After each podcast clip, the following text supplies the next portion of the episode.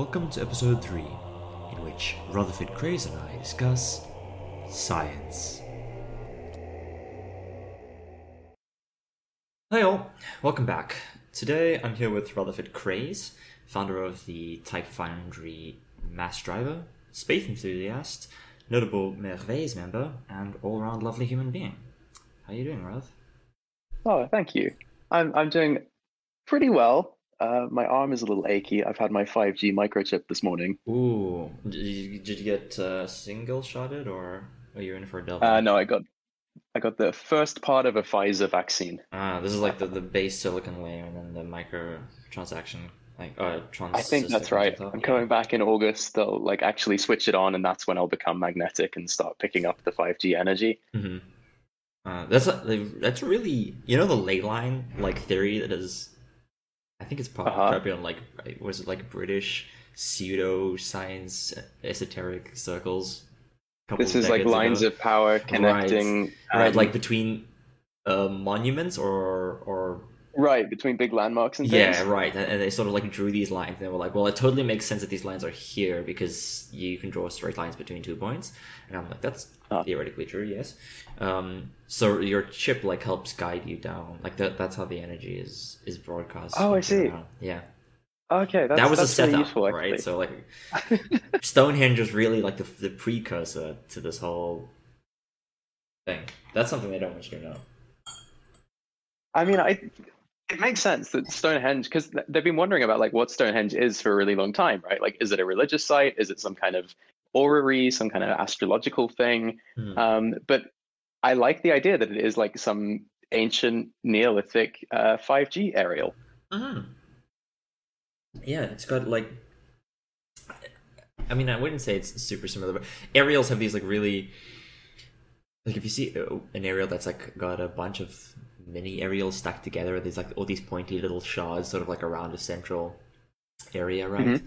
Now, of course, things were bigger back then. Technology wasn't as compressed, so you got a bit these big lumps of stone all around like a central point. Um, Right. that's- yeah, that's that's the henge. That's I do like how Stonehenge is the is the origin of the word henge, and then someone in their dictionary defining intelligence like declassified Stonehenge as a proper henge, and it's like a henge like thing. Wait, I don't so, so Stonehenge was was the original source of the word henge, but I, I do believe this. I maybe I'm speaking completely out of pocket, but I do believe that Stonehenge is the is the source of the word henge. Like it doesn't have a true meaning. Like it was sort of attributed to like, oh, it's this rise and it's in a circle, and, and then they started like giving it properties, right? Like what makes a henge and what makes some other type of earthwork. And then I believe the Mhm. big brains who were doing this ended up excluding Stonehenge itself from actually being a henge. That's that's kind of fantastic. That's kind of like if um if Pluto was called Pluto planet and that was the origin of the word planet and then it Yeah, and then, then I got, happens. got a, describe. Um, I feel like there are some more of these uh, examples out there where like certain things, you know, like like like Pluto, for example, or maybe not Pluto itself, but you know, like the inner planets, right? At the distance that they appear, they just look like stars, right? So, you know, well, Well, like is- like they get the name like planets is like wandering star, right? In Greek, Right, it's it's short for Astroplanetes. yeah, right. So it's Um, like this the- is a star that moves, is- Right.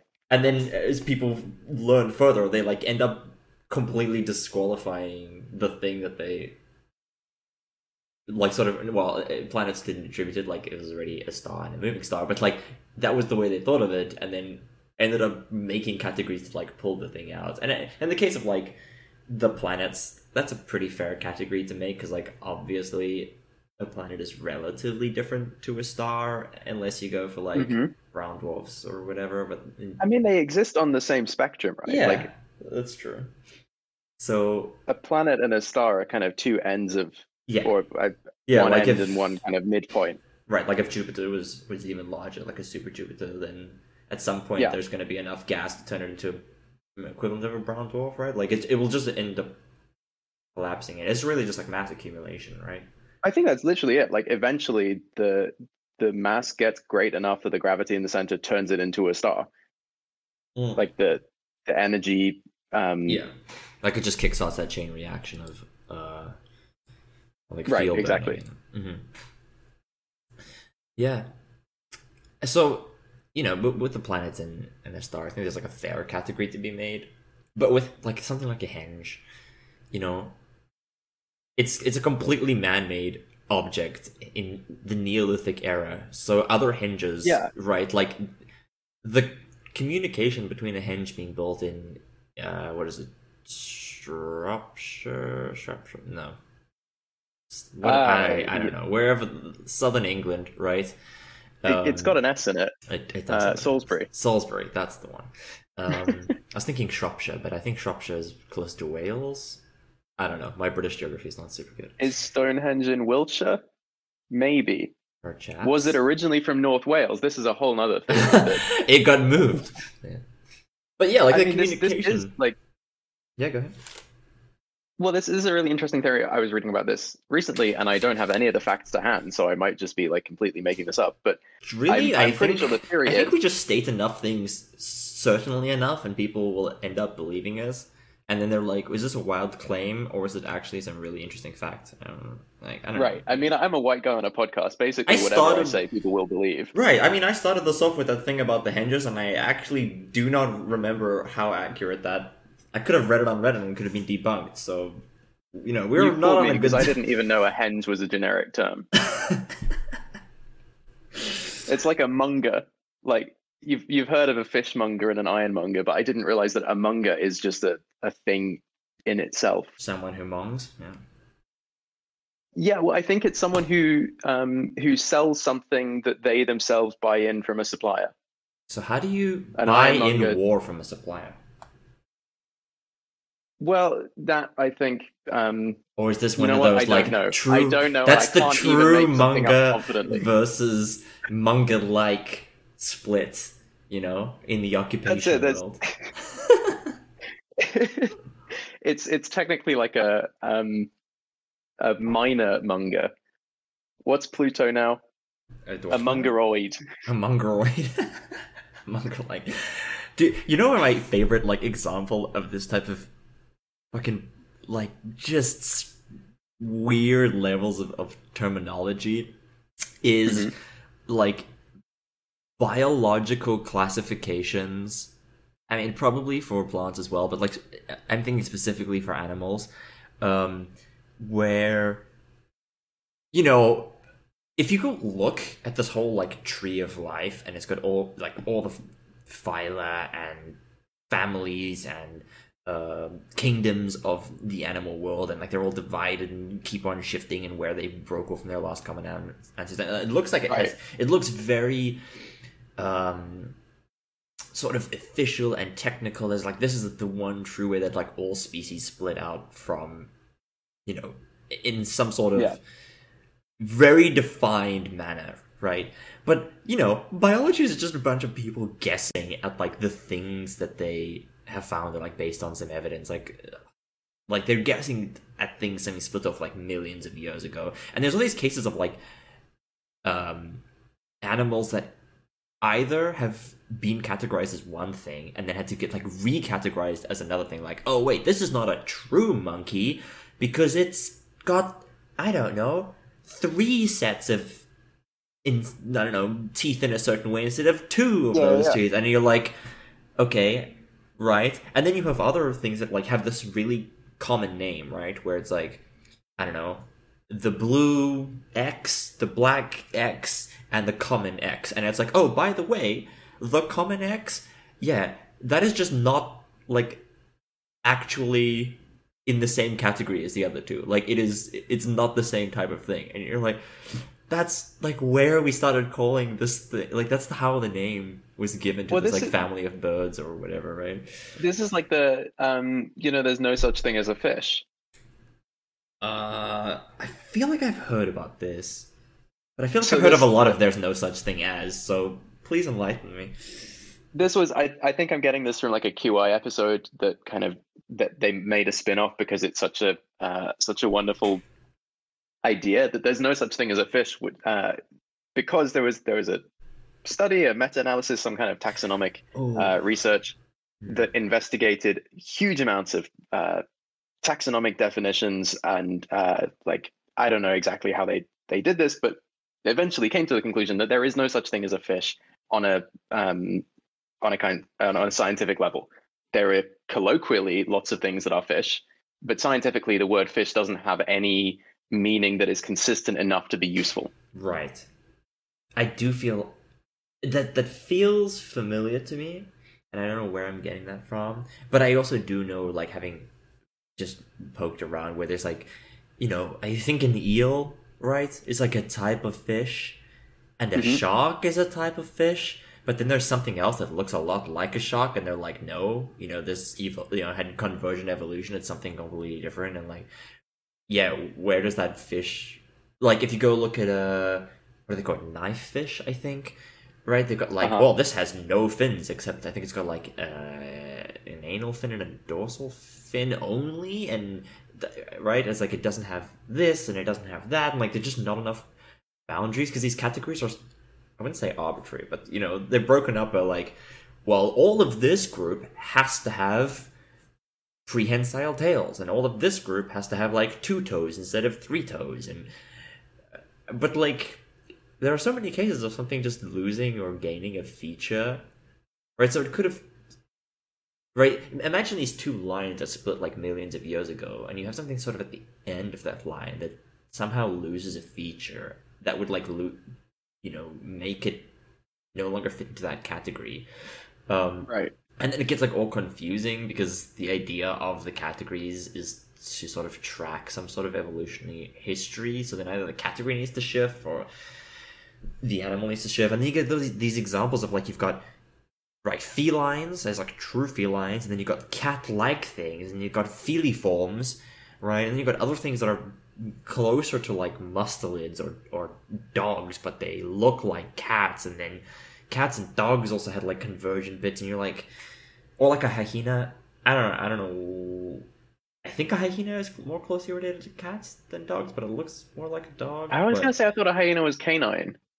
yeah, I think thought it was more closely related to dogs, but then it kind of behaves in a fairly cat-like way sometimes. I don't know. I, I yeah, no, they, they're they're feliforms as well, right? So it's like No, they're feliforms. yeah, it's like to me this looks more like a dog, but um, and there's yeah, I just like a bunch of like animals that you don't really hear about very often. For example, um, what is it like a fossa? I believe I think they live in Madagascar. Um, Yeah, and like the little cat thingies. Yeah, but the- are they not cats? You're gonna tell me? no, I'm pretty sure they're feliforms as well. Uh, Okay. Right, so it's just like, you know, is this I, like there's all these things which is like close enough to be a thing, but they're not a thing. And then if you go look at um man, what was that epoch? Is it the Pliocene? It's like that epoch That would be the big one. the one that has like sort of ending out the ice age we got like woolly mammoths and saber-toothed cats and like that sort of last of the megafauna type era but a lot of things end up dying off I'm gonna Um, confidently say that was the Pliocene, and then I'm not gonna check because okay might be um, wrong. that's an exercise for the listener i think um right that's sort of general period and actually the one before is it before that or two before that where you have a lot of um stranger creatures uh if anyone has watched the bbc series walking with beasts that's the error that i'm i'm thinking about here. Um but again there are like lots of animals which i think are that some like i believe with saber-toothed cats as well i think there were quite a few cats that had these like long incisors but some of them are true cats and some of them just convergently evolved long incisors at that time but were not from the feline stock and then in the, Right. the eras before like the walking with beast era that's very technical, by the way. Um, there The were walking with Beast era. yes, um, there were other creatures that also had like these very cat-like, um, cat-like sh- forms, and I I, I mean, I, don't know whether they were classified as well. It's just this huge mess of like I wonder if there is like, because it sounds like I, I'm I'm talking out of my ass. I don't know specifically, but it sounds to me like there are kind of two uh, schools of thought on taxonomy. One of which is based on um, morphological features, and one of which is based on genetic features.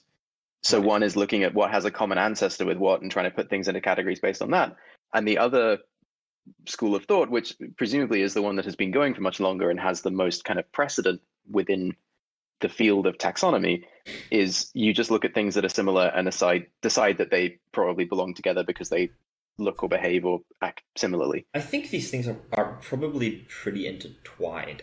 I mean, I would imagine pre the sort of enlightenment scientific revolution that happened, you know, you would just be using the latter, right? Where you're people would be looking at two creatures that seem similar and there would be no reason to doubt that.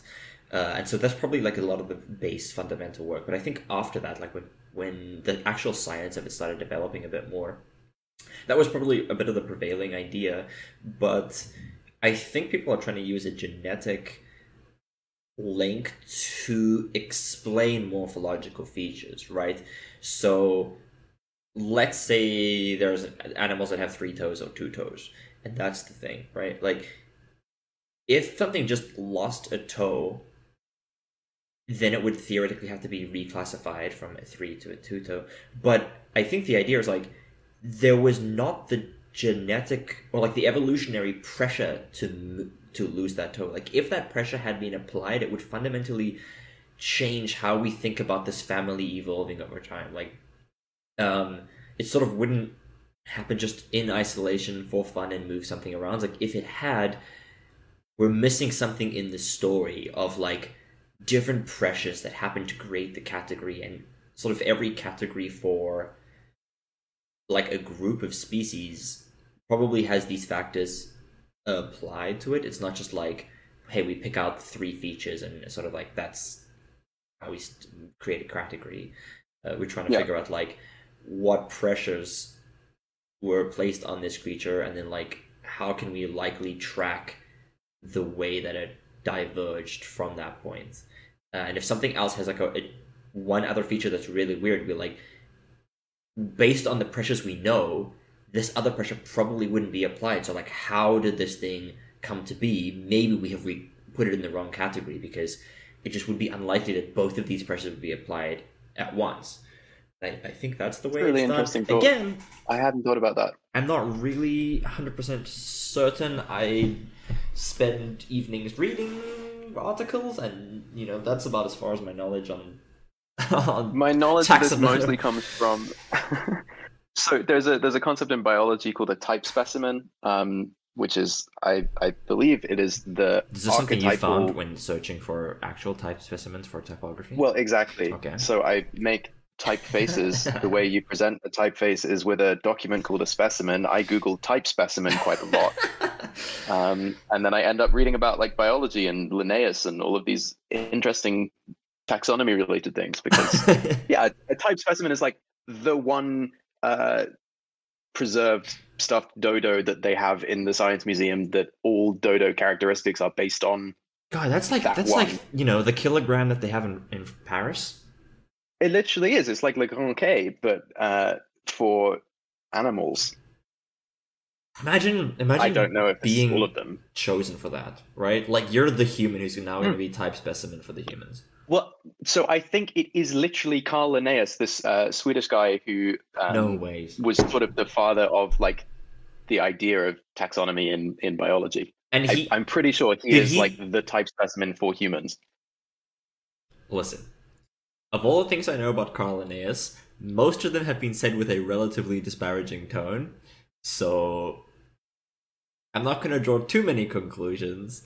But the fact that he became type specimen for the human race is not adding to his rap sheet very well. No, I mean it's I, I don't know a whole lot about Carl Linnaeus besides that. Um, uh, well, I have a sort of level of caution for anyone operating in um, the field of evolutionary biology, especially in the, as it relates to humans, especially in that part of like the time uh, period. 19th century. yeah. yeah. There's just a massive cloud that you sort of got to wade through, digging through that. hmm Yeah, But I, I I think I have read this somewhere while trying to find things for my actual job. yeah, yeah. That's I, can totally see that happening. Um, you you probably heard of like um carcinization, right? Which is like this trend for multiple aquatic species who have like an exoskeleton to sort of ev- evolve themselves into crabs, right? Really? So yeah, so there's No, I did not know about this. I'm so surprised. That feels like something you would be like, oh yeah, of course I know about carcinite. I got a T-shirt that has it. No, so there's a, any sort of like multi-legged aquatic creature basically ends up re-evolving the crab, right? There's just like four or five cases throughout um, the evolutionary record of like just different, completely unrelated species ending up with pincers, a bunch of legs, a hard shell, and like all crab-like features. Um, and it's sort of a meme in the like biology sort of studenty community where like carcinization is just sort of it's you know it's become this like joke of like this is what you know this is what the ideal body looks like. You may not like it type of thing. Um Okay. and i saw this thing I mean, is yeah? Well, I'm just wondering if this is kind of a similar thing to like the um, if this is like a convergent evolution thing in the same way that like there's a there's a shape of a fish, and despite some fish being genetically extremely different from each other, they tend to evolve towards the same shape because that's just like the most efficient way to move through water. Hmm. Probably. I mean, I think there's some criteria on the species, right? Like, I don't think a mollusk evolved into a crab, right? But like, it's like if you Right. already had, you know, some form of exoskeleton and, and multiple legs, like, just I think the shape. Uh, I think there's something about like the stress pattern of the of the shell, which makes it pretty Uh huh. um, resilient, some sort of efficiency for like leg movement. I don't know why the pincers get evolved, but uh, I would imagine it's similar things entering a niche and then basically, yeah, convergently finding that like this is a efficient way to to evolve. I I, I don't know. I I know about it and like thought it was great to read about, but I didn't. I don't think I looked into any of like the real specifics of why. That is that's a really interesting notion, though. That there is a sort of um, if if your goals are the sort of specific goals of whatever a crab-like organism um, is. Are I forgot how I began that sentence. Hmm. If your goals are sort of crabby goals, Yeah, then a crabby shape is kind of the ideal thing. really, to become a good crab, one should become a crab in the first place. I think that's how you're trying to sum that one up. That well, I think that's what I'm saying, but more succinct and kind of better. so, I saw But I- this. yeah. Well, I was I was interested in this just like last week. Um, I was watching a video by Scott Manley on YouTube who does like space related content. Uh, if you don't know him, check him out. Really good, Scott Manley. Uh, but he was talking about the the Soviet equivalent of the space shuttle, the Buran, and how uh, everyone says like, oh, it's a ripoff. It's like the Soviets saw the space shuttle and went, we're going to do one of those. Um, and how actually that's almost certainly not what happened because to to rip off the space shuttle you'd have basically had to steal all of those like design documents all the blueprints it would have been like a logistical nightmare on its own like to copy it to copy the manufacturing techniques the supply chains what they probably did was they looked at they found somehow the the design requirements for the space shuttle and kind of had their own go at fulfilling those exact same design requirements. And it turns out if you're restricted to those particular requirements, the, the things the shuttle was going to be expected to do, um, basically there's only kind of one shape that you end up making. I- So the Soviet Buran looks like the space shuttle because that's kind of the ideal shape for doing the particular set of tasks that it has to do. I was reading s- something in this vein the other day, some thread on Twitter, and I'm sorry because I don't remember who was tweeting about this, but it was about secrets and knowledge, right? And how different layers of like protection are applied, right? And how so there are things that this is kind of blurry, and I, I, I remember how this ties into what you're talking about, but I don't remember all the other details around it. But it was something like um, whether you can expect the other person, like, to learn about a secret. Um, like maybe they need a, a certain core piece of information that they can't reasonably expect to get themselves. But then there are other secrets. For example, uh, again, let's talk about like the Soviets and the Americans uh, racing to create like nuclear weapons, right? You're there's an existing corpus of scientific literature. You're trying to do something, right? Like create nuclear fission. Um, Mhm.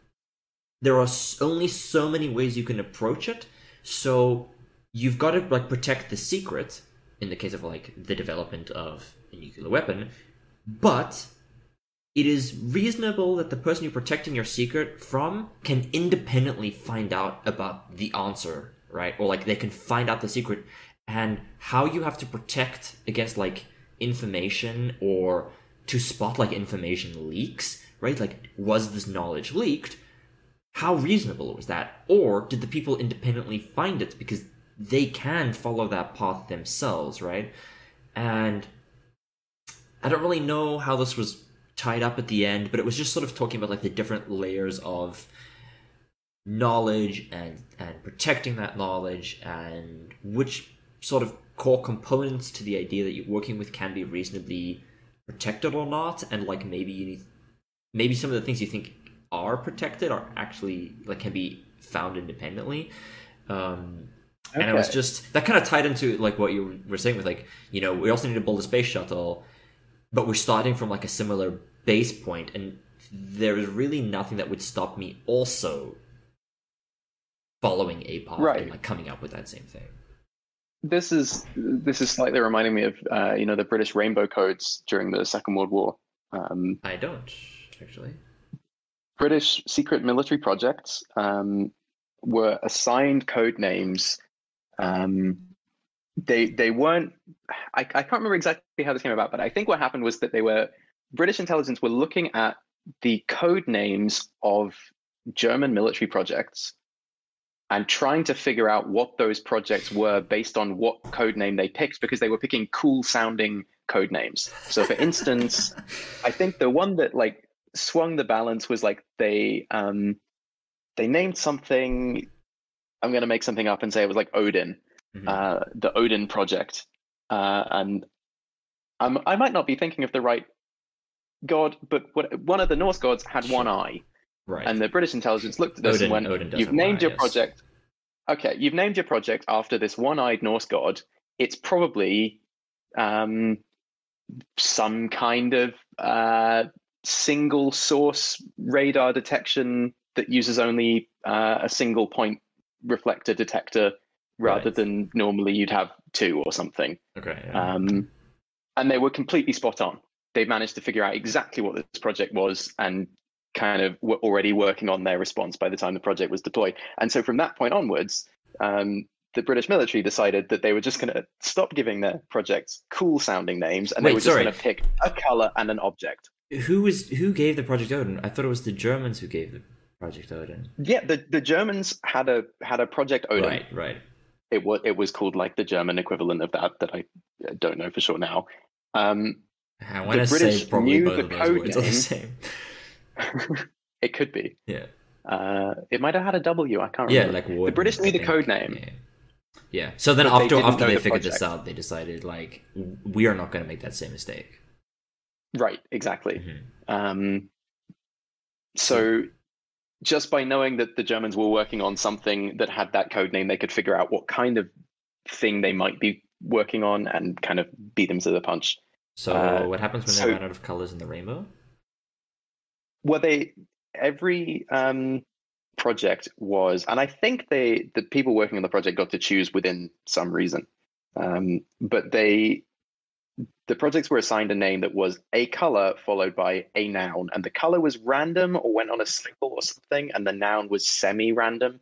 Mhm. Um, but it's, for instance, it's why the the the British Space Agency rocket, uh, the Black Arrow, got its name. right. It was just Project Black Arrow, uh, and there was also like a Project Green Falcon and Project Red Ibis or whatever. I like how they're still like, well, we want to do this like hidden project name thing, but we also still want cool names. So it's gonna be They Black Arrow cool and Green Falcon, right? They're they're usually quite cool names. Some of them are kind of duds, but um, Mhm. but I thought this was really interesting because you're sort of um, I do love it. like all of this high tech security and and project keeping and code breaking, whatever that went into this, and uh, and they basically just your opponents just guess it because they're like, hmm, this sounds like like I don't know, you you have like Project Hellfire, and you're like. I wonder if they're making a napalm bomb, and it is, all right. Like they're just like, hmm, Right, You exactly. shouldn't have given it away. Like your marketing is too good. it's one of these things that like as soon as someone kind of initiates this like process of figuring out what the enemy's doing based on the code names they pick. Like that's it. No code names can ever be relating to the thing. Right. but it's one of those like um i don't know like like when military um military uniforms suddenly like in the beginning of the 20th century i think suddenly switched from being um extravagant kind of colorful red and blue trench jackets and things suddenly just like snapped into being camouflage because someone's discovered that you can shoot people at long distance and it's easier to spot them if they're wearing red. Yeah. Yeah, just ruined it. It's for one of those things that like I feel like exactly, I feel like it ruins it for everyone. Why can't we have Project Odin Yeah. and Project Big Rocket that goes to space? it's very descriptive. Yeah. Yeah. Um what was that thing with Man, there was something super in line with what you were saying and and it briefly just jumped out of my head. Can I briefly lament for another moment that Mhm. the the UK is the only country, as far as I'm aware, the only country to have developed uh, a space program and then thrown it away. Hmm. But I guess it would have been like rolled into the I say orbital right? launch capability rather than like a space program. They still Ah. have a space program, but it kind of works in collaboration with ESA and things now. But the UK developed orbital launch capability, launched one satellite, and then the Tories cut the project because it was too expensive. Typical Tory. On this note, Right. what I am proud of is that, uh, like you were like, oh, UK's the only one to develop orbital launch, and then they threw it away. Bad thing. I'm really proud that South Africa was the only country to develop an active nuclear weapons program, and then threw that away. And we like the only country that has got the capability probably from work with Israel during the apartheid era for no discernible connection, one might imagine. Um, and then decided, no, actually, this is probably not a good thing, and took it away, uh, which I really I mean, like. that is something to be proud of. yeah, I respect that. yeah. Yeah. Oh, um, what I jumping a little bit back to like the carcinisation thing. Uh-huh. something I'd read on, on Twitter the other day. Uh, I'll try to see if I can find the username for the person who, who did this thread as well because it was hilarious. Um, was something on how did they say it? Mustelidification, um, which is basically playing on carcinisation, which is now known to be pretty popular. But it's only happened like four or five times, right? And it was on Mhm. mustelids, which again are kind of like cat-like things, right? It's like it's stoats, weasels, I think okay, badgers, that lot. right? Polecats, um, and how many times this exact form, even some of the earliest mammals have evolved. Like long body, short legs, sharp jaws, small ears, and even things like cats, which are kind of like an, an extension of this. Like just like like that is the perfect form for hunting. Like as like small predator mammals, um, and sort of just supplying these examples of just like a bunch more times where this has happened and evolved, and it's just like the weasel is the best mammal. Like it has it's happened like a whole bunch of times. More than go away with carcinisation. Just like crabs that have evolved a few times. Like this is the ultimate predator form, uh, and it was just like hilariously worded of, um, of being like, oh, you thought your thing was cool. Well, let me show you how mustelids are superior animal. I kind of love that as well. I didn't know that badgers were mustelids. This is new to me. Hmm, maybe let maybe that should be fact checked for a sec. no, no, no. They I've, are. I've got They the are. Wikipedia page open. You're right. Yes, yes. Otters, polecats, weasels, ferrets, badgers. I did the fact checking in the background because I didn't believe you. I have to. I'm sorry. I'm- there are sometimes where I just like I have a strong feeling about something, and I'm sure I've read this in a place, and I'm just like, but then, like as soon as someone questions, I'm like, wait, is a badger the mustelid? Like I could see the case for it not being that. Like it is relatively different to like a weasel. Um, Hmm. And then I, I lose my confidence because it's not something I've like studied and learned. It's like, oh, I read it in passing four years ago. Uh, but no, badges. But I am slightly, I'm slightly thrown by uh, a person I was talking to a few years ago, who's a, who's a writer, um, who was saying that she, um, I can't remember what this was. She was having a conversation, um, and she uh, had some point, some fact that she was completely confident was true, and she knew it was true. Um, she knew it was true because she'd read it somewhere. Um, and then only after the conversation, like looking back several hours later, she went, "Oh no, hang on a second. I did read it somewhere, but I also wrote it in that same place, and I made it up. I read it in my own book."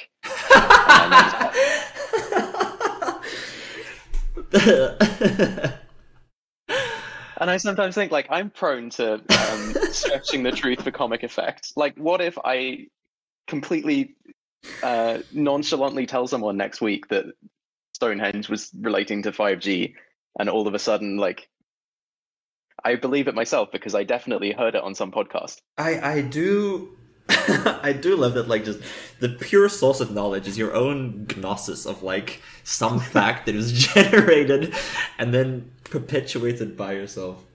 This is uh, it kind of reminds me of the people who are uh who are like really into those 2012 doomsday predictions, right? And it was like a bunch like the History Channel had like all these people on as like the, the presenters or, or anchors for just a number of shows in the years leading up to 2012 because they basically just hugely profited off this uh, and like the fear and hype around it.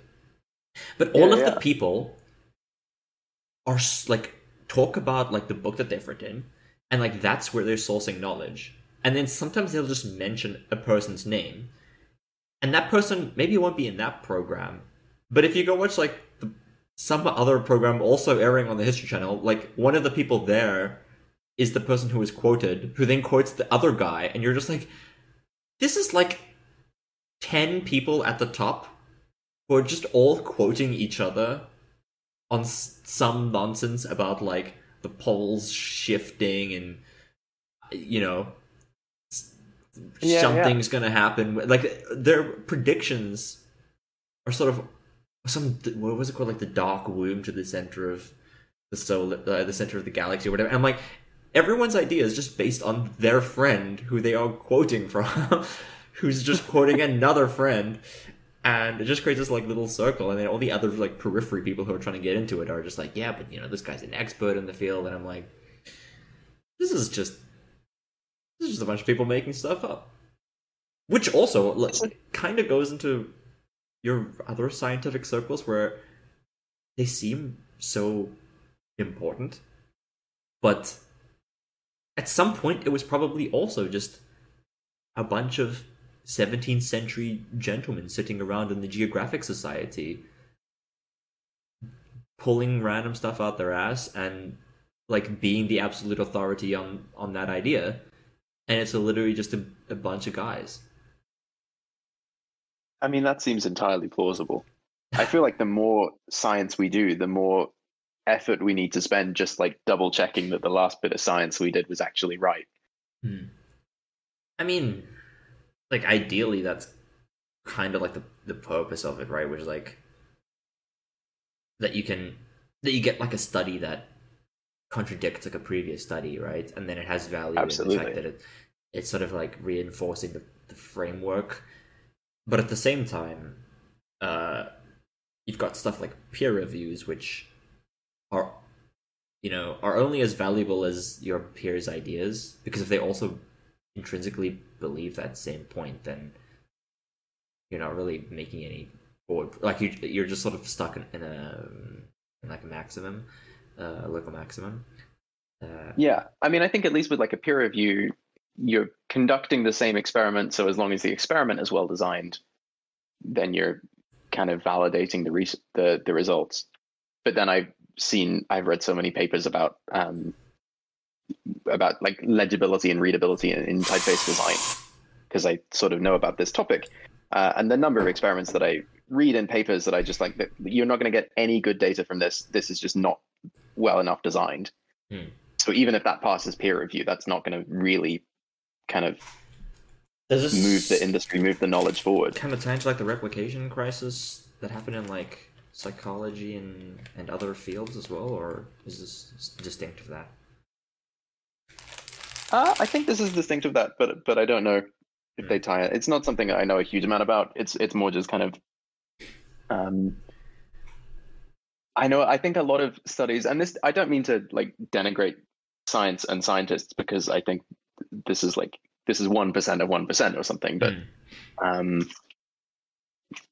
but I do generally feel like um, without kind of consultation with industry experts, a lot of the time, um, particularly in kind of less uh, academic studies, less like um, empirical studies, it's pretty easy to design an experiment that seems totally sound, but actually is like not controlling a bunch of variables because Yeah. you don't know that those variables exist. Yeah, Um, I feel like this is so a, with a big problem. Like I see this in in like game design as well, where there's um just like lots of of data that's that's just like circulated that people are like certain things like oh um this has to be done at like like VR has to be done at 90 frames and every single study I was looking at is just quoting like another study which said that and I could I couldn't find the bottom of where someone came up with this figure or you know something. I thought feels the bottom of that figure was that's what the Oculus Rift Development Kit 2 could do. So they said that was what you needed. Hmm, see, like that could be something like it doesn't have to actually be 90, or is it the company who provided something that is, is sort of setting that?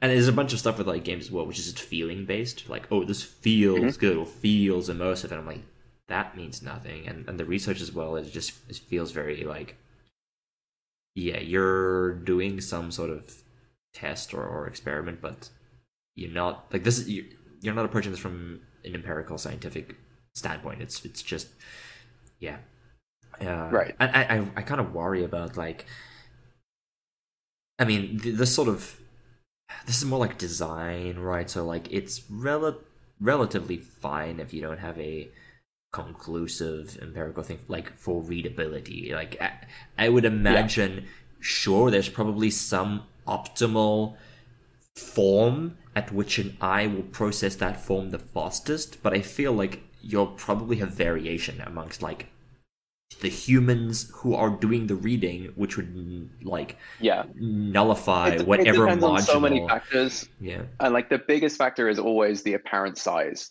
right. In other words, like no matter what smart thing you're doing with the typeface or the contrast or the whether it has serifs or not, like ultimately the best thing you can do for readability is make it bigger or make it closer to the viewer. Yeah, so like, Like- some basic gestalt and Exactly.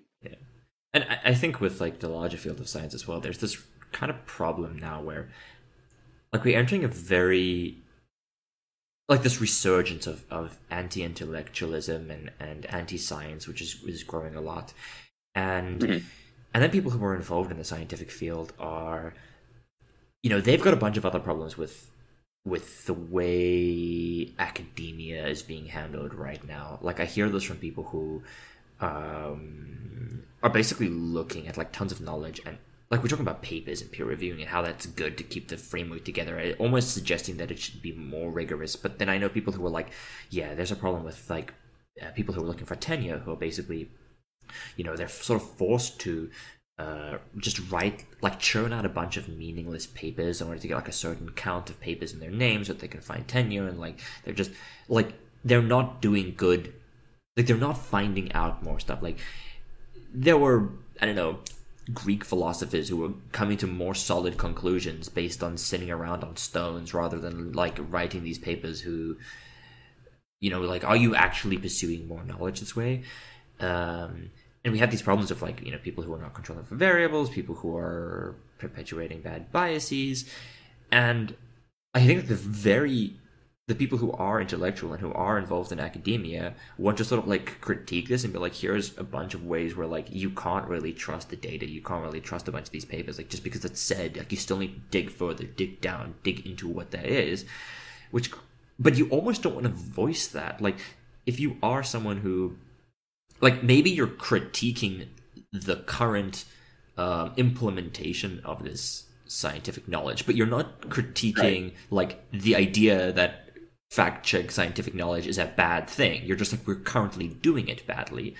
But for people who are just anti-science and are anti-intellectuals, they're not gonna know the difference between that. Like they're gonna hear you critique papers and they're going to take that as evidence that like well look those scientists don't know anything and you should totally you know trust my aunt on facebook who's selling you know some scent based cure for who knows what right like it's it feels worrisome where like the people who are in that can like uh, maybe they can talk amongst themselves but even then, if they talk on a public platform, there's a good chance someone else is going to come across that podcast or that video or whatever, and then and then quote that as almost evidence right. for their own like desires and their own ideas. And I want it's like you almost don't want I mean, to talk about like it in order to protect the field because you believe in the field. You just don't believe in the current work of it. I, I wonder right. how much that applies to other it's difficult like to say, like stuff, right?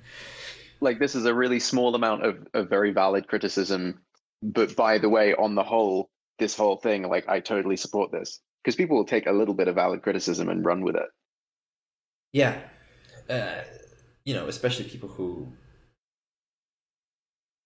the less nuanced your understanding on something is like the less right like if you get some bit of criticism people who are pretty involved with that can start seeing it like oh you are criticizing this aspect, and you've provided some examples of other aspects, and I can sort of like digest this. Although even at even then you get like some base reaction, but the people who don't, they're not seeing that as like criticism. It's just like this is a God sent truth that like now supports some other idea, and it's not just uh, it's not being processed as a like a yeah like a criticism. It is just a almost a new fact that was I'm like yeah yeah yeah, yeah. and I I wonder like I, I said like I wonder how many times this sort of idea also gets applied to other factors I'm that we're just not aware of like politics right like how much can you critique a party without destroying the reputation of that party and then giving it to the opposition, right? Like, yeah, if you almost want to talk about it behind closed doors with people you know will understand, but if you try to talk about it anywhere else, it's just oh this thing bad, therefore vote someone else, or therefore the whole system is bad, and you're like, uh, that's like stifling conversation in a way, but yeah. I don't know if i could you know i don't think like could we ever trust just that you could sort of discuss a certain idea with anyone on the street and they would be able to like reasonably apply that to something else and not just use it for their own ideas? Like i don't know if that's ever a reasonable assumption or expectation to have. I think that's it. I mean, I think people generally don't like gray areas.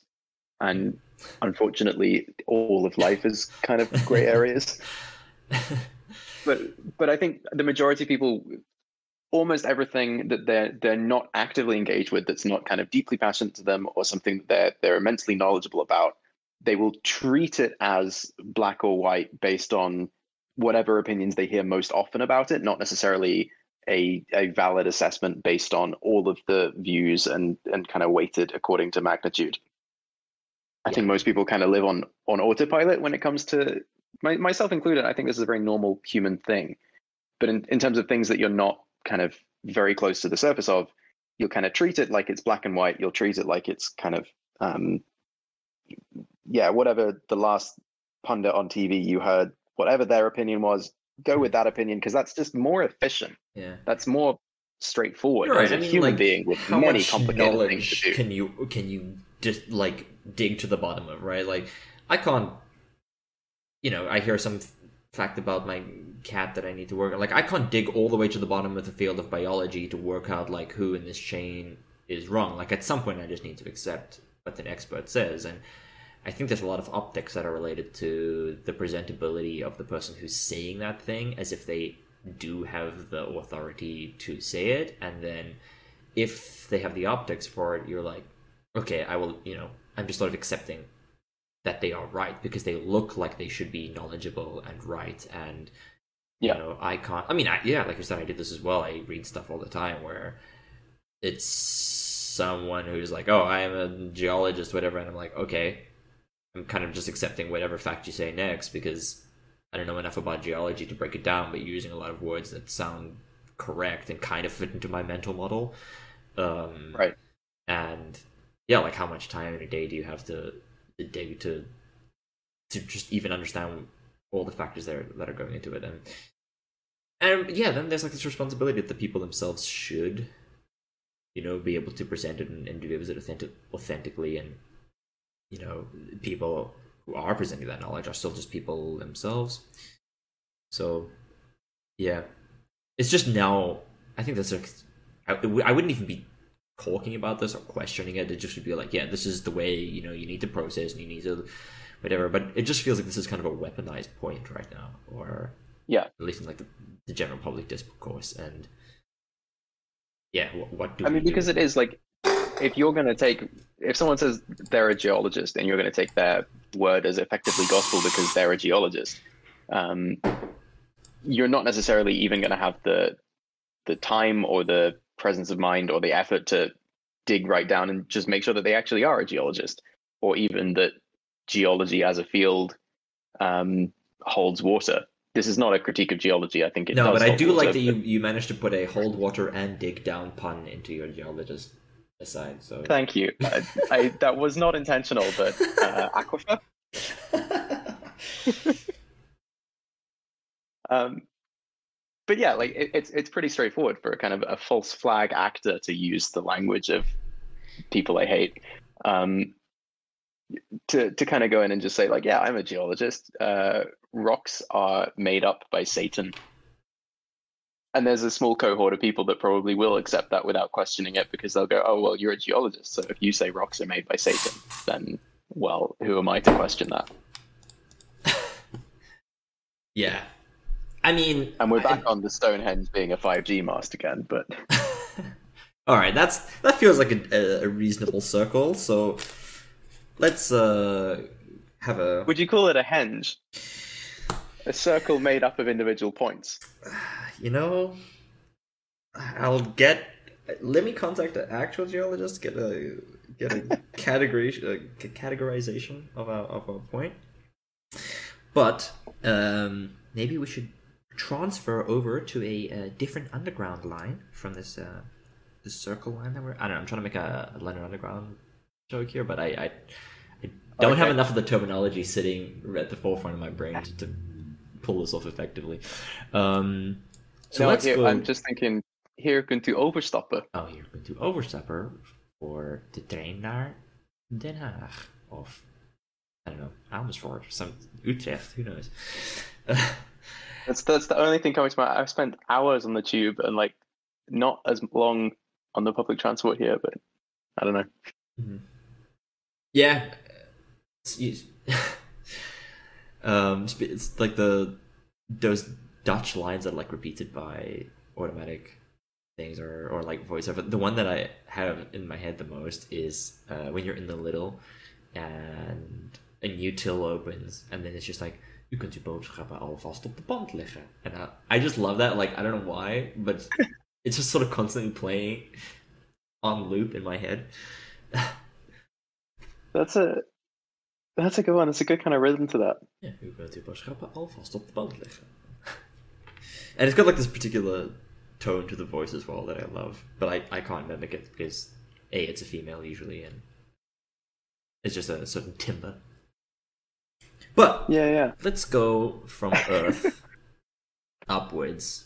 Uh, I mentioned this a little bit earlier, but let's talk about some some news in space because I feel like I'm super out of the loop of anything that's happened recently. Um, okay. And I've always like I'm always really impressed by your ability to sort of like something will come up and you can just accurately pull out the like almost the precise details of it. She's like, yeah, like this payload was launched by this agency and it was like X many kilograms and it was using like this booster which has a and I'm like, where are you storing all of this like very precise information on it? Um and I'm like, oh yeah. I feel like some of this is an overstatement, but I don't know. I mean, I can do some of the payload quantities of. I've I've definitely heard you just like absolutely drop like some incredibly technical knowledge on on some piece of space equipment, and I'm like, do you have this in front of you? Like, where are you generating all of this from? I'll tell you what it is. It's I watch like um, space news and uh, rocket design videos. I just like watch stuff when I'm cooking, and usually I watch space stuff because that kind of interests me. Mm. Um, so I spend like an hour up to a day cooking, and I spend an hour or two a day as a consequence watching like Scott Manley talk about how rockets work. Hmm. I was actually going to ask this, like, where, where do you? Because I, you know, I'm interested in space, but from a slightly less technical standpoint, like it's the sort of overall achievements like okay this agency you know I, I hear their plans to do this and you know maybe india launched a new telescope or right there's sort of like the general mm-hmm. updates to it but i always feel like when we have talked about stuff and you have some like more precise details like I, there's a lot that i'm missing which probably could be really enthus- um, like really interesting and i but i also feel like i'm just missing this huge gulf of like how I don't even know where the fields are aligning here. Like some of it is chemistry, some of it's engineering, some of it is just what seems acceptable in in the field of like you know this booster and that like just versus that booster and what they can output and like that's just knowledge you would have picked up over time by like hearing about oh you know this company is releasing this next booster um, and I'm like, I don't even know where to get started on figuring some of that out. Uh, I mean, because it really like right now when I've dipped into it, it, it feels like there's this existing barrier to entry, which is just people already assuming you know a bunch of the technical stuff going on. Right.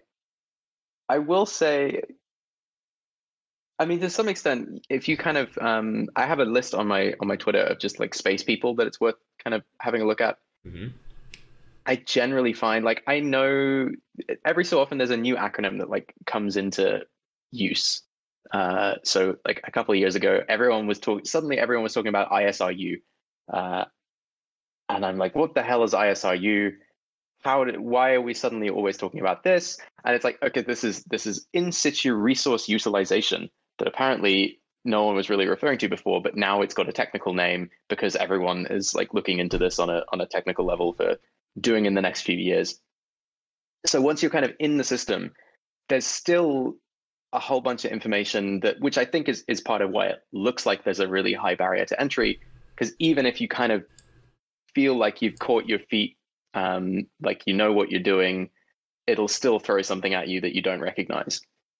It's like Mhm. keeping in track of like JavaScript frameworks or something. right. Like if you uh, it sleep for a month, with like our digital sort of uh, circles where you know suddenly a new thing is broken out and uh, you know stuff like uh, I guess crypto and and that whole field has Yeah. where it's just like oh there's a like it, now everyone's talking about this as if it's been around for 20 years and it's just like two months ago this field sort of or like this uh technology whatever was like popularized by one company and they're like using it to do something and everyone's sort of like caught up in the fascination of it is like oh now we can use this to potentially do a lot more in this emerging field. And i guess something like isru is like as soon as it starts getting talked about it just generates traction. And probably one or two articles will just kickstart that process of now everyone's talking about isru isru isru and just because they're Yeah. enthusiastic about the field I think that's exactly it. I think it's um, it, it sometimes feels like uh, you remember Vine? Suddenly, I'd like come into school in the morning and everyone would be talking I about this Vine. that- Vine. like- yeah I mean, this is a weird like example to use, maybe, but I kind of feel like everyone was watching these vines without me, and then they'd come into school and they'd all have watched the same one for You some know, reason, I and they'd all know what they're. I had this feeling with YouTube when YouTube first started, when like people would come in and they'd be like, "What did you see that YouTube video?" Right? And I think the platform was just so small at that. And if you accounted for like location and language, the recommended list on the homepage for YouTube, and people didn't really have accounts, right? They, you know, especially Mhm.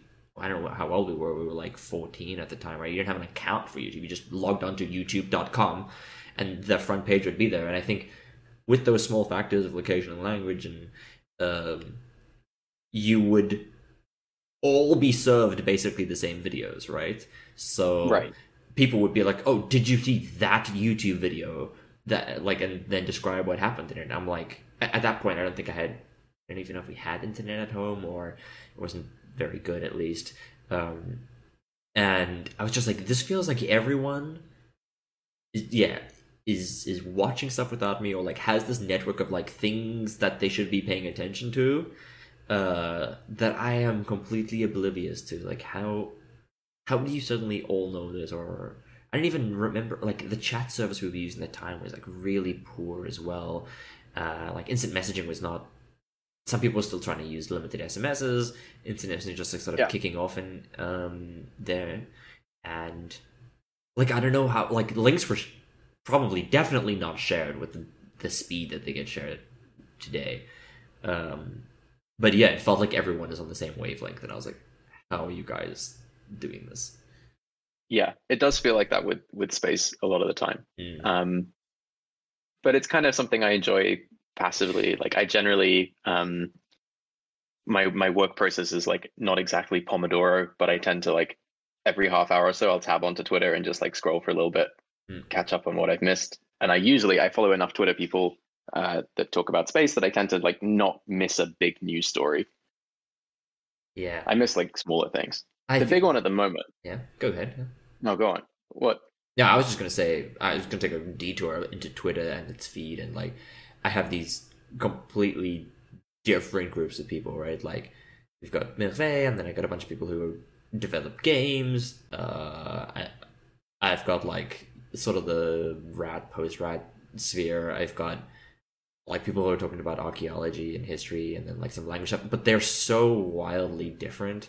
Uh, I find like the one that I am engaging with at the time will be basically all Twitter serves me up because it's just serving me like related accounts, and then I'll just miss like months worth of like archaeology news, and suddenly one tweet will come up, and then I'm like, I click back on, and if I start engaging, then those people I'm like, oh shit, this person's awesome, and I go into their profile and.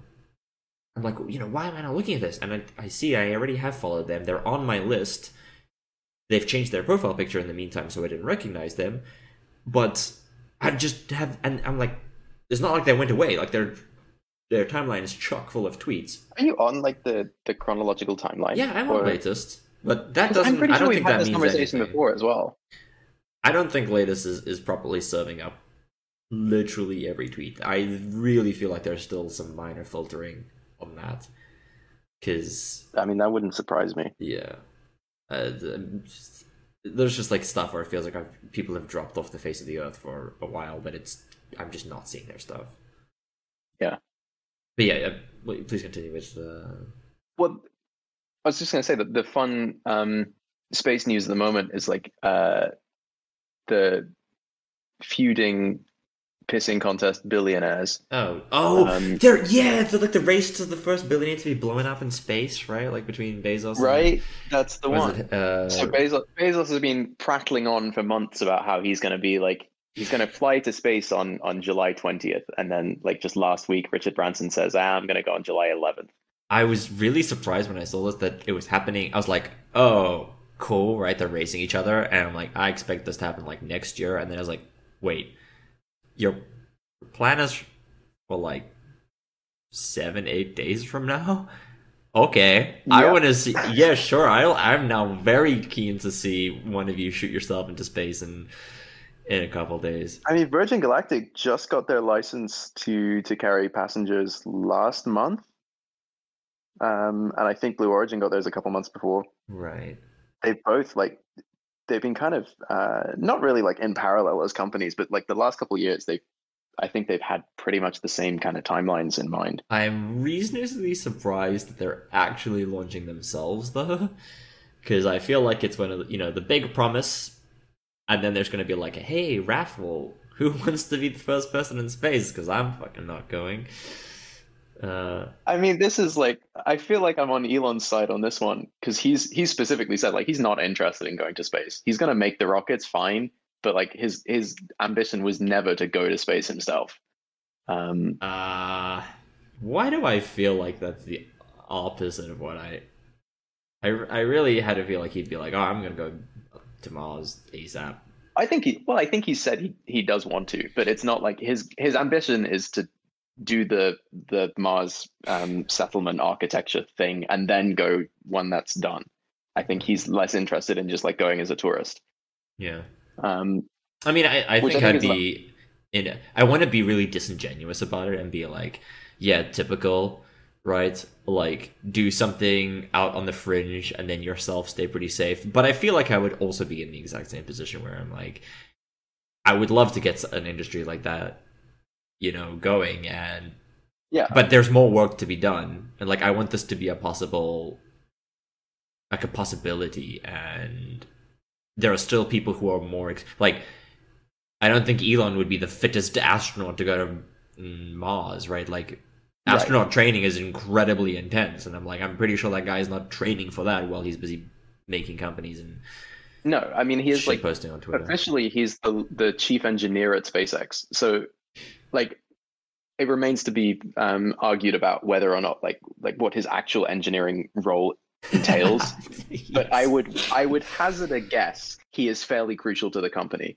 Whereas I would say like Richard Branson, um, what what the what Virgin Galactic is doing is much less ambitious to start with, and then secondly, I think Richard Branson is much less close to the ground on exactly what they're doing. I Right. think he's he's good at setting ambitions, but but actually like the the rockets designed by Burt Rutan, I think. Um, they're all kind of there are other people in the process that I think are uh, maybe more significant in details. right? Yeah, that feels pretty accurate.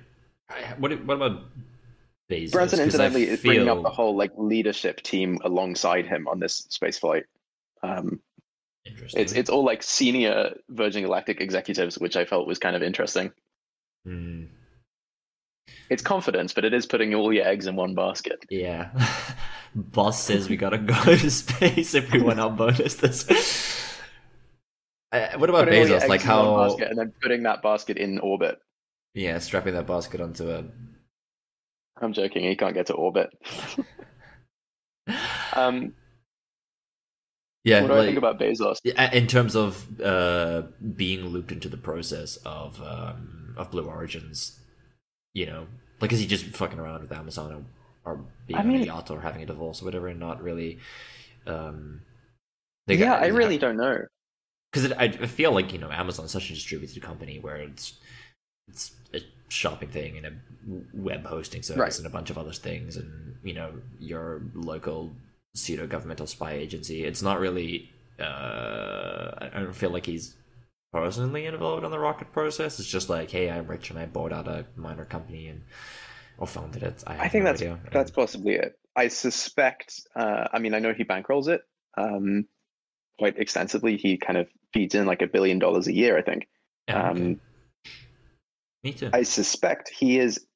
He's probably involved on because Blue Origin, quite interestingly, is fairly interconnected with the kind of um, military industrial side of the kind of space industry. Like Blue Origin is making. you said, you said quite companies. interesting. I'm like, mm, Okay, you know I interesting, mean? maybe. Like, I was like kind of just waiting for confirmation that like, oh, an Amazon product has an alternate use with the military industrial complex. Surprise. Well, no, interesting as in concerning and worrying and all of those Mm. things. Yes. Um, but like SpaceX designs and builds and flies their own rockets. right. Um, Virgin Galactic designs and builds and flies their own dumb space planes that can't actually go to space. Um, It looks sick though. I mean, it's it looks pretty cool, Yeah.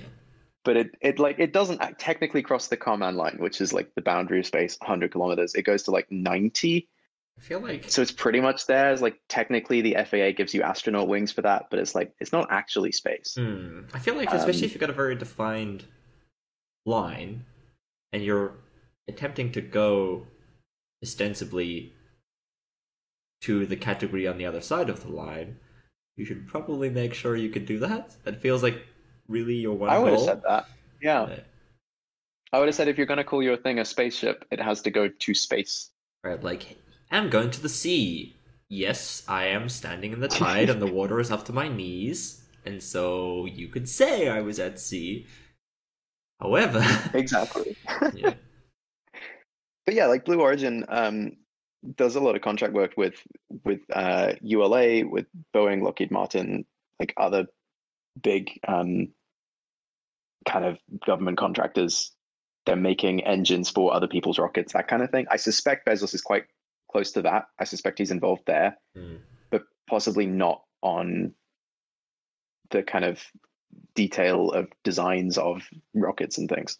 He probably like he probably right. signs It's, things like- off. it's the more like uh, economic or corporate or uh, industry connections to other Exactly. services, and you know, pulling. I think logistics is Bezos's yeah, yeah. thing. Yeah. Um, so it wouldn't surprise me if the logistics of Blue Origin are, are where he really is involved. yeah. Whereas Musk is like much more.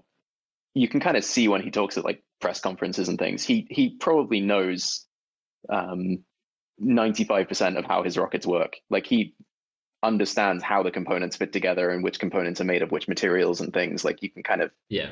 he's done some really good interviews where it, you get the impression that like lead engineer and lead engineer is on his business card, but it is probably also his actual job for the most part.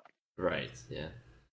Yeah. Yeah. That, that seems about accurate from what I've watched of him speaking about stuff. Again, like I don't, I I, don't know what is. I should caveat with this with like there is a lot of very valid criticism against this guy. I don't want to sound like oh, I I mean, I like think we've support what he does. Yeah.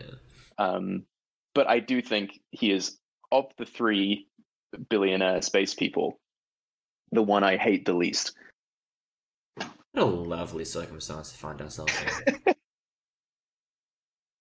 but then again, how else was it going to pan out? Right? Someone's gonna do it. So you know these big projects that often make the news of like the Lunar Gateway and Yep. a bunch of other. I think China's launching its own space station. Uh, Yep. They sort of like grand projects that that seem like ah, this is gonna be the big thing that we commit to and make actual like oh like like a big ticket humanity has advanced an extra step and not just sort of like some incremental efficiency improvement to like a booster and a you know satellite band or whatever um which of those do you feel has a reasonable chance of actually manifesting? I mean, that's a good question. I well, of the ones that you've listed, I'm going to say the Chinese space station, uh, Chang'e something, Hmm, think because they already have launched the first module of it. right. Um, and it's a it's a modular thing like the ISS that they're going to launch additional modules in future. Is I- well, there I a particular will- reason that they've launched their own instead of building onto the ISS? They are not allowed political. to engage with NASA. There is some old thing from the 70s or the 90s or something.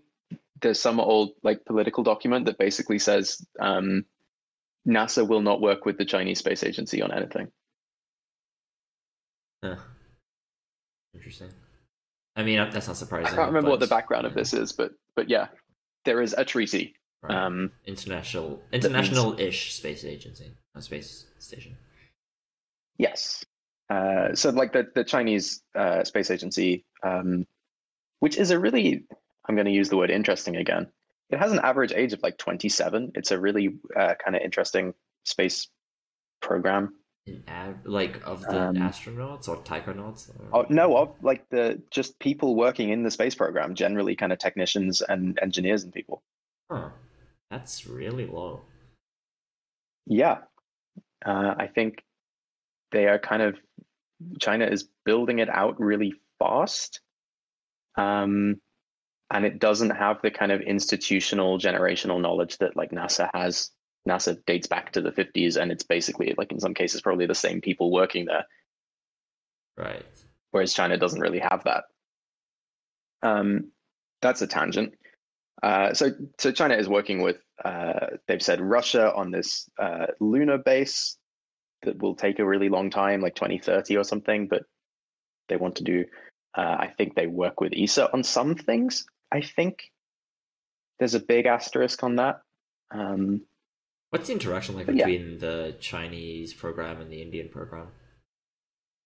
I, off the top of my head, I could tell you nothing about it. Because I feel like they are potentially a good fit for like emerging partners, but at the same time, China and India have existing tension being Yeah, emerging e- like these big uh countries with big populations and emerging economies and they've got like border disputes right along the himalayas like there's existing reasons for them to have attention even though i feel like their space programs would actually align pretty nicely um I think that's about the conclusion I would draw. Uh, I suspect they're not working together in any great capacity just because they are they have existing political tensions. right and uh, of the projects like not just ones i listed just sort of any Mhm. you know i don't even know all the you know i don't know how much stock i even put on these like articles that i see i'm like you know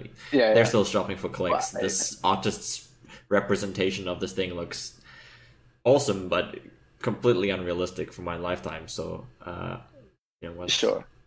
I think I'm optimistic about the. Are we calling it the LOP G or the the Lunar Gateway? The oh luna The gateway sounds way cooler than lop g oh yeah. Well, it was originally was it the Lunar Orbital Platform Gateway that then became LOP G, and then it might be Lunar Gateway again now, Hmm. uh, which I'm all in favor of. Yeah, Gateway sounds fucking awesome. That that sounds like a Gateway big spinning portal to who knows where. Yeah, it's it's not that, but it's way less cool than that. But it is really cool. It's a bunch of boxes. Yeah. Um, I really like that that concept, and I also think it That- ties quite NASA was- neatly into the was- Artemis program. NASA was like um heading that right, but was ESA looped into it or? I yeah, I believe so. Hmm. Um, okay, I have a friend of a friend of a friend who uh, I can't give any details about, but is in some way connected to that project. I mean, you And, can you can only um, give six of those, right? Friend, a friend, a friend, a friend. Six It's times. it's Kevin Bacon. yeah, It's Kevin Bacon's going to the moon. yeah. what is that? Uh, do you know that quote? I think it came from like 4chan, which was like Francis, like what was it like? Knowledge is power, Francis Bacon or whatever. How does that? Yeah, yeah. Right, like the This is a quote by Francis Bacon, post. and they always thought it was to go. Like now, Kevin Bacon is going to the moon. I feel like that could be part of that quote. Knowledge is power, Kevin Bacon. Yeah, yeah, yeah. Um, The moon next. I Kevin believe Bacon. ESA is connected to that. Uh, I suspect the Canadian Space Agency would be in some capacity. Um, that just seems like the gang. They're doing all the things together. Local friend group just getting together. Like, uh, what's that thing called? Five Eyes, right? Like, Yeah. yeah. Oh, like you know? like this just, just, internet traffic snooping thing. or, or the like, it's what Australia, Like New mutual- Zealand, UK, US, Canada, whatever. Like, keeping Yeah. tabs on the world, where it's just like just the gang hanging out, spying on the rest of the developing Oh, yeah, yeah. just, just hashtag just governmental Like- things. Casually buddies doing your international espionage together, Yeah, like in a movie. yeah. It was, it was Um, the friends we made along the way. Yeah. I tell you what I am interested in, uh, or very excited about, and that is the James Webb Space Telescope. Oh, has it launched? No, Oh. I can't remember why it hasn't launched. Um, am I correct in saying that this was the one that was delayed like twice, or am I thinking of a different telescope? no, it is like it's a running joke in the kind of community that the James Webb Space Telescope is.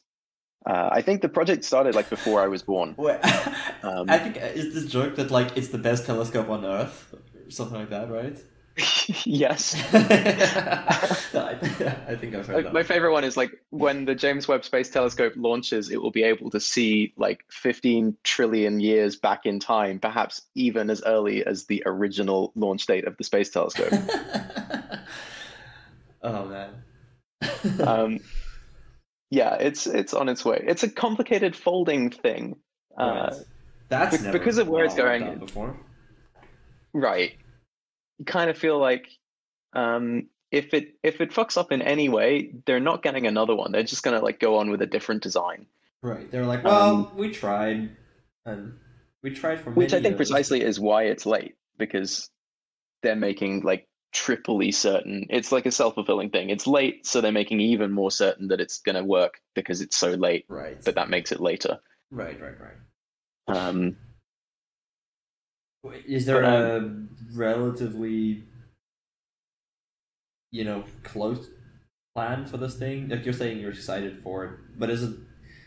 i, know, I is think this it's like next next couple of years it's on that kind of order of magnitude Right. um it was maybe going to launch this year at some point oh damn. i think that was the the latest launch date before they delayed it again Yeah. Uh, what do you feel about Arecibo? I'm very sad about arecibo Yeah, same. I feel like it's losing one of the old god. It really is. But it's it's the old god that's also like the best um like active radio telescope by a factor of 2 or something. Wait, seriously? The best radar telescope by a factor of 2. I had no idea. We're still pulling that much weight. Well, it's um I don't know about accuracy and detail that kind of thing, but in terms of so Arecibo is an active radar telescope, which means or it was, I should use the past tense for this, which means that it actively sends radar pulses out into space and then uh, records what bounces back, which means it is like the best thing we had for finding near Earth asteroids, for instance, because you you can't see them against like the the space background. They're not bright enough or big enough to be um, visible in like passive spectra. But if you throw a whole bunch of radio waves at them, you'll get some bounce back, and that's how you detect them. Because of like the inverse square law of um, uh, diminution, because it, because radar goes faded Mm-hmm. quickly, Yes. um, you need to square the area of the reflector to double the sensitivity. And Arecibo was like so big that it was like twice as sensitive as the next biggest thing. how do how do other telescopes in its vein work? Like you're saying, it's it was an active radar in a way that seemed like that was notable. Are there like passive radar systems or like? I think I well, felt I like most, to me that was like, oh, that's how it's done. Like you're shooting out things and you're getting bounce back, right? But is that not the case? I think that is true. Well, most radio telescopes um, that are looking for like things further afield um, are just like kind of passively waiting for radio waves from stars from like astronomical objects.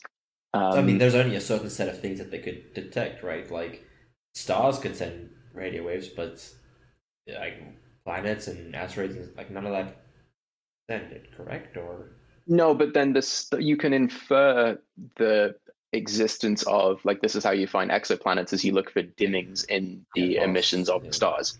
okay, Um, so just measuring the stars can tell you quite a lot. It can tell you kind of, yeah, so what was right? So like stuff I- as well. the way this sounds is that like on a passive system, really far objects are sending their waves out so they can travel right over this long distance and you pick them up. And active systems can detect objects that are not sending pulses, but since you have to actively send it, you've only got like this really short range, like relatively short Right, range, exactly. which you can detect. Like, what was that range, by the way?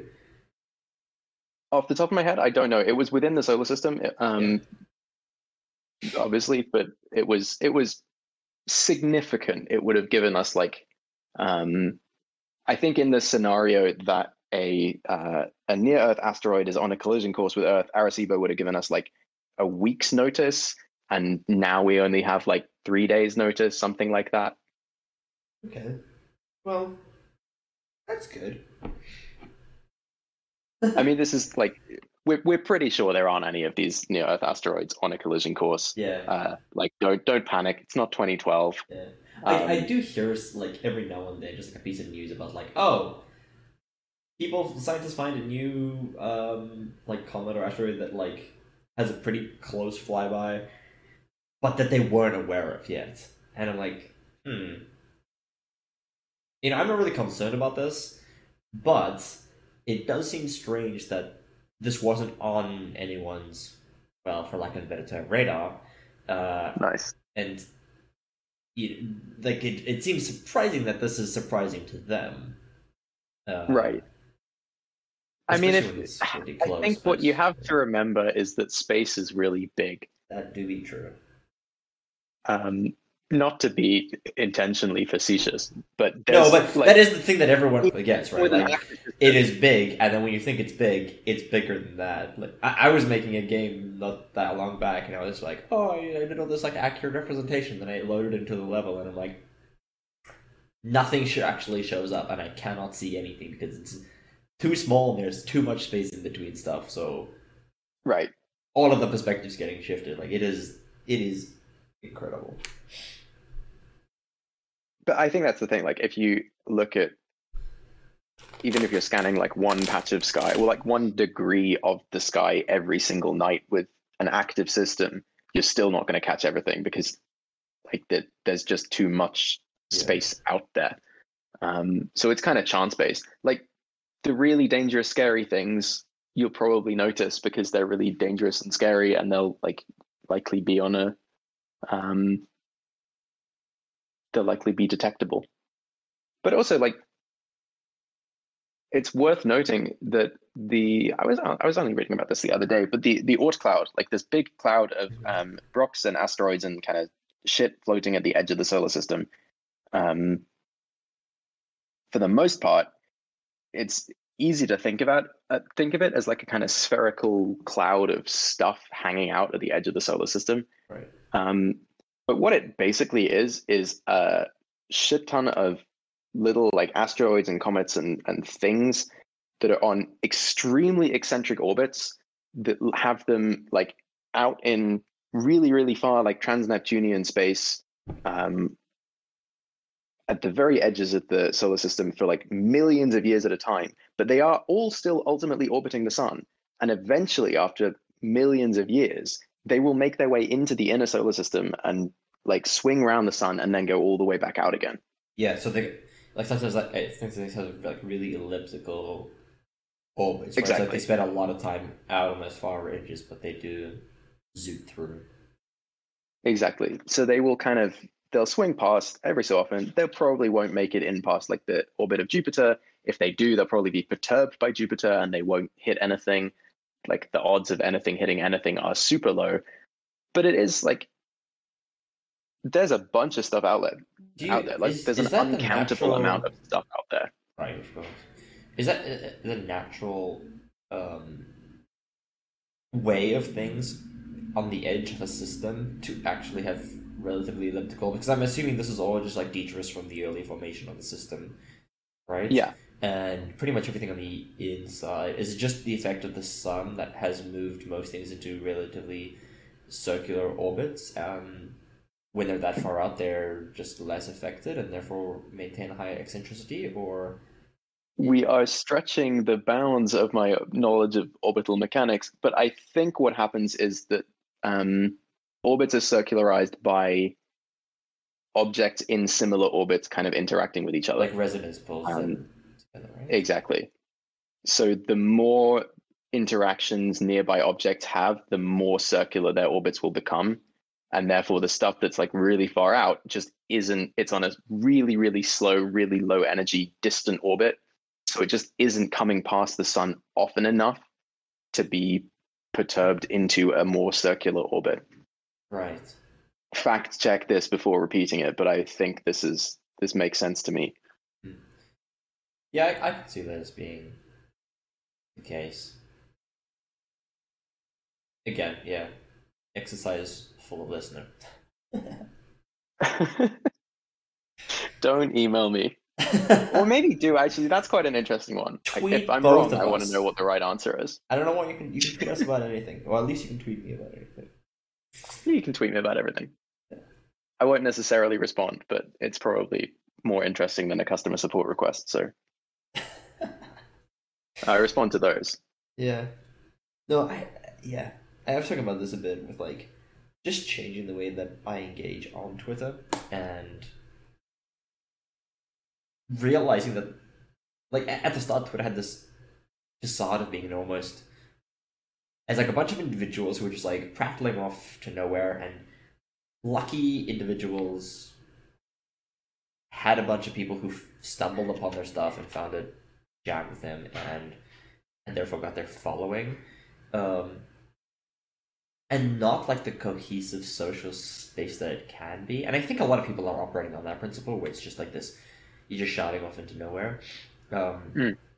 but finding these like close mesh nets where people are like just in like multiple group chats with each other spend a lot of time on the timeline like actively networking and, and engaging and like cross-pollinating ideas and sharing just like regular human related stuff amongst the fact that they're like pseudo you know pseudo anonymous uh you know no profile characters sometimes that they're playing uh and then just like like spaces when spaces launched was was great for this because you just like a bunch of these people suddenly became very normal humans who were just like talking to each other about their hobbies and their weekend plans and uh and that was great so like i'm Mm. totally of the mindset that you you know just hit hit people up or hit, hit me up and like if you have a question you're thinking like ah maybe i should dm like just dm because like the other person is still just the person and you know maybe you can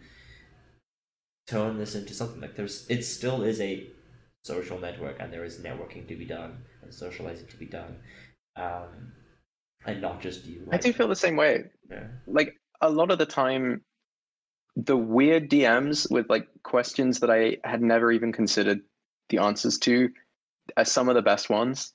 oh sure um usually on like in terms of my my because i have two accounts i have my personal account i have my what i call the corporate account um some of the like inquiries from students or people who like i know are probably never going to buy something from me um never really gonna like engage with my work in a financial way but are just kind of casually interested in like why i've made a certain decision or why i've done something or they have a totally unrelated question those are some of the best conversations the ones that are like not kind of career networking they're just like another human has asked a question, and now we can have a little conversation about it. Mhm. No, I find those So I kinda- so enriching as well, and Yeah. and realizing that there must be a bunch of scenarios where I'm I stop doing that for another person because I think that they're like too professional or too out of touch to do so, but are probably just as likely to do. And I, we have we sell this idea of people being like very busy, no time for anything else beside like the important things. The, the more successful you are, you know, the less time you have for the masses who are just you know prattling about nonsense, and your time becomes like more and more valuable. Like there's still just people who are love to be engaged with things, and like worst they can do is block you. That's fine. Um, yeah, and like again, my philosophy is just like now that I realize, I'm like just use engage more on Twitter and like actually, Yeah. when you're not just like getting this vitriol feed of like anger posting, it can actually be a really nice place. Like I used to, I was getting to the point where I'm like this, you know, people call it like the hell site or whatever, uh, Mhm. and like my perspective totally shifted where I'm like, I just changed the people I was engaging with, and I'm like, yeah, it's actually it can actually be super lovely, and uh, Yeah, I, I tend to be kind of um, easy on the ban hammer. Uh, I tend to like as soon as someone starts plugging like their NFT collection, I'll unfollow them. Or if they get like really like if they're just retweeting news stories all the time, then I'll kind of mute them or something if I don't want to unfollow. right. Um, I feel like you have to curate stuff like that quite Mm. intensely because I don't go on to Twitter for my news, and so I don't really want to be getting my news from Twitter. I do wish there Because was I a feel like to, to sort of set a like like a friend so that you can engage with all the things that are kind of like you know follow and like you can't reply if you don't follow that type of thing so like i am friends with you and i like you and i like the replies that we give each other but i don't like your main line timeline posting right like it's Yeah. it's respectable in your own degree but it's not really what i want on my feed so i don't want to like follow that content but i want us to remain a connection right and i wish there was a good way to like filter that without like just manually making a bunch of lists and trying to categorize all of your friends into boxes Yeah, I agree. Well, there's also, I think you can turn off retweets for certain people as well. That's I, I believe so yeah but then again make like more use of that. that's super dependent, right? Like sometimes that's annoying because they're retweeting garbage, and other times, like some of the best, most interesting stuff I've seen has been a retweet, and like that's the way I I I went from this like step one connection to the step beyond that, like, and I saw, Yeah. you know, their, you know, the friend that they had, which eventually would become my friend, or you know, like that's how that content comes to me, like, and I, you know, you sort of uh uh, piggyback or hop right through a network by like finding a person, finding who they're connecting with, seeing if you like them, then seeing who they Right. connect with, right? Like, so I don't want to like turn off retweets, but because I never know. Like when I feel like I make those decisions, I'm like closing gates that could potentially give me something interesting, and if I leave them open. Like it's mentally taxing to like sift the stuff out, but I never know what gold will be washing up, right? And I'm, Yeah. I'm hesitant to close the gate and have potential gold I'm missing in favor of. And I don't know if that's a healthy mindset, but it is the mindset that I operate with. Ironically, I feel like I want a not a um, chronological timeline, but a timeline that is curated by some kind of AI, but an AI that is trained on, um, I don't know, stuff that I actually find interesting. Right. Conversations that it leads to rather does- than engagement, which just means like outrage clicks. Yeah, uh, that's like. Unfortunately, the likelihood of having an AI trained on something good is I want an AI Unlikely. that is not trained on anything profitable. And I feel like that's not going to happen. even then though. Like, yeah, but a that's like unlikely to happen, but b I also you know that creates uh certain traits where like let's say on one week I'm very interested in this one thing and like that's all what I'm clicking with and engaging with and whatever. But I still want to choose like hey, I want to see some archaeology stuff, I want to see some space stuff, I want to see some language stuff, I want to see some music stuff. And then I get really into like this one genre of music and that's what I'm looking at. That's going to start filtering out other genres because it's trying to optimize for what I like. and then it's also going to like stop showing me stuff that was like, oh, you didn't look at archaeology, like, you know, that's null. And like, yeah, it's doing its job, but they funnel too much. At least all of the filters I've seen, like, they end up really Yeah. exclusively. Like, if you for games, for example, you start looking around on just a couple things for a game that you play for like a week, and your whole feed on YouTube or whatever has like hyper focused into creators on that game, and I'm like, dude, I I actually play a bunch of other stuff, and also there's a million other things I wish I was. You know, well, I want to watch people build a farm and cook something, whatever, on YouTube, but I only want to see the latest news about this game, Right. and I, I don't know what. Yeah. I don't know where the solution for that type of AI lies because I feel like it just does the same thing over and over. Because there's no none of those opportunities when, when you're talking with a person that you can branch away from like the topics you usually end up talking about and like introduce something new. Like, oh hey, have you seen this by chance? And there's a you know you gamble and maybe they're like, no, I'm not really interested in that, or they click and run with it and I don't feel like there's enough of those beside the algorithm being like, oh, it's been four days. I'm gonna randomly select something you saw last month and reintroduce it and see if you click. And again, maybe I look at that and I'm like, I am interested in that, but I'm busy playing currently, so I want to carry on watching this guide, so I don't click. And that tells the algorithm, Right. oh, you're not interested in this at all. When I'm like, no, I'm not interested in this currently. I mean, that's a like. I feel like ultimately, AI. No, that's a one-way street, mate. Uh, sorry, I'm looking out the window at the same time. Like AI, machine learning, whatever, is is fundamentally unable to come up with a concept that has not already existed. Like it, it doesn't really make new pathways. It just retraces existing pathways. Yeah, I mean that's like its whole limited factor, right? Like Exactly. that's when it would start. But therefore, I think AI does is not useful for discovery Hmm. because it will only up it will only show you things either randomly or because that is an existing pathway that someone has already discovered. it does. It's not going to make like weird connections. I, this is the term I heard when people talk about blockchain, but it's like an amazing technical solution for something it doesn't have a problem to. Right? Like people, blockchain is this interesting idea, and it feels like a lot of its implementation is trying to solve an issue that it's it's not actually the solution for. Like it is a solution almost Right. without a problem, and AI and these like machine learning sets, which I feel like are fundamentally different, by the way, but get lumped together.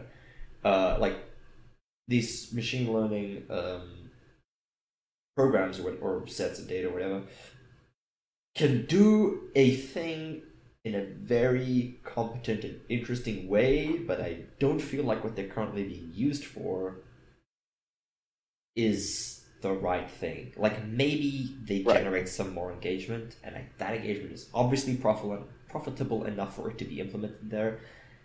But I feel like it's being applied in in like that's not the optimal solution for that, and it's it's just being used there and being used there means people are paying for it which means further research can go in so it can get even better so like is this problematic perhaps not in the general like, grand scheme of things but Yeah. you know you're still using i don't know like you're using a tool right like you've got an axe and you're using the back of it as a as a bit of mallet right like it works not it's not the right goal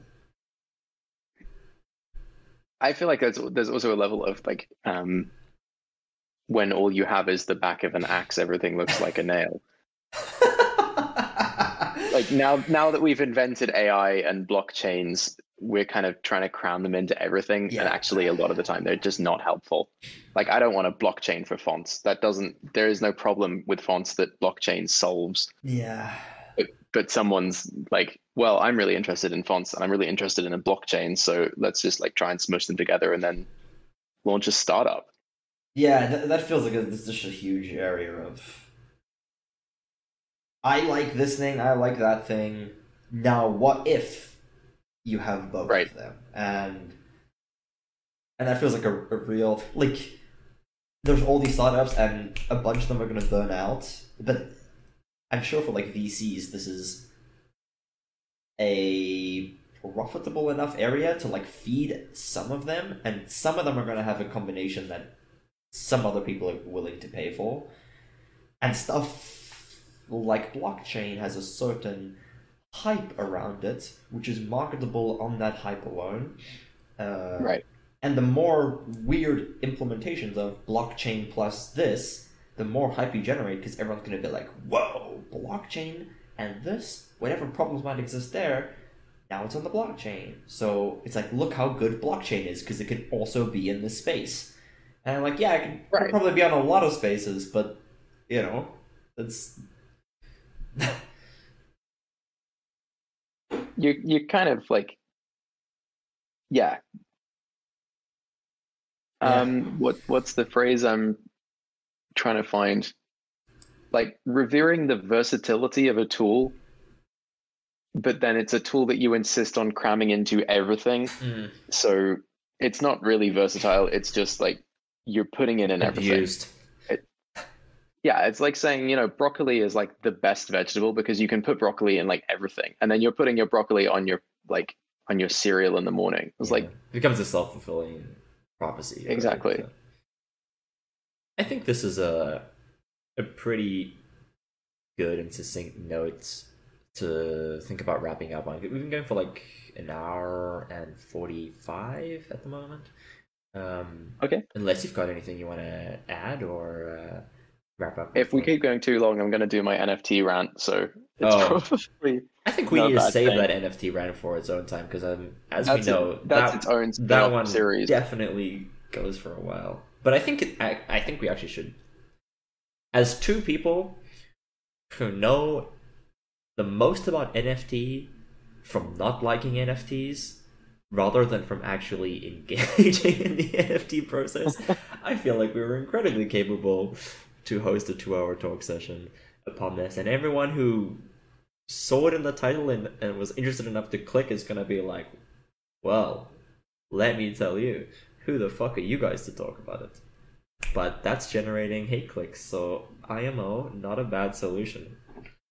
If we create like a whole bunch of people arguing in the comments then that's actually more publicity because the ai thinks that that's engagement Right. I don't even know. Oh, SoundCloud comments as well, because it's all like timelined into the into the audio track, right?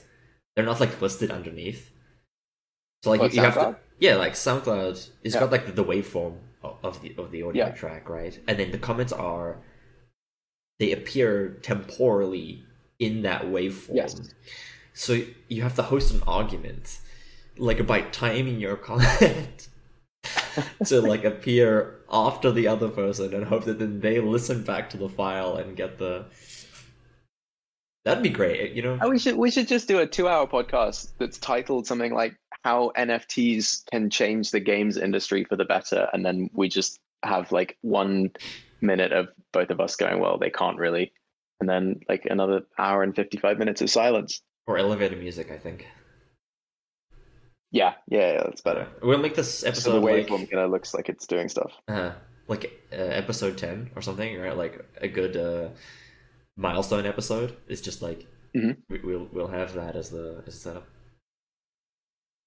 That'd be good. And then, I mean, you can kind of think of it as like uh, a kind of experimental piece because really that one hour, 55 minutes of elevator music is a canvas for people to put comments in spatial uh, audio locations. Maybe that's an untapped field, Rutherford. Is you know podcasting and and podcaster boys is, is obviously a rising trend, right? Sure. And as as Yeah. artists to engage in some experimental, you know, music has this. This is like weird experimental bands and genres. Need to tap into the experimental podcast format. And like just this is a good start, I think. Take it further. I agree. Yeah. Podcast as conversation space. podcast as uh, a tapestry for interconnected thoughts. Oh, that's way better. Can we put the word intersectional in there somewhere? Uh, yeah, sure. Anywhere. Just choose a place in the sentence and slap it on.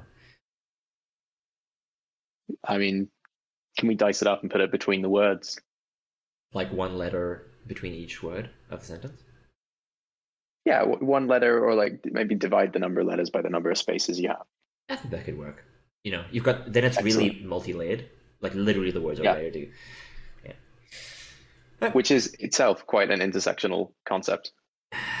Dude, truly, I think we're at the top of our game. All right, Rutherford. Incredible. Have a lovely evening we'll catch up again for our art piece in the future. Josh, you too. It's been wonderful.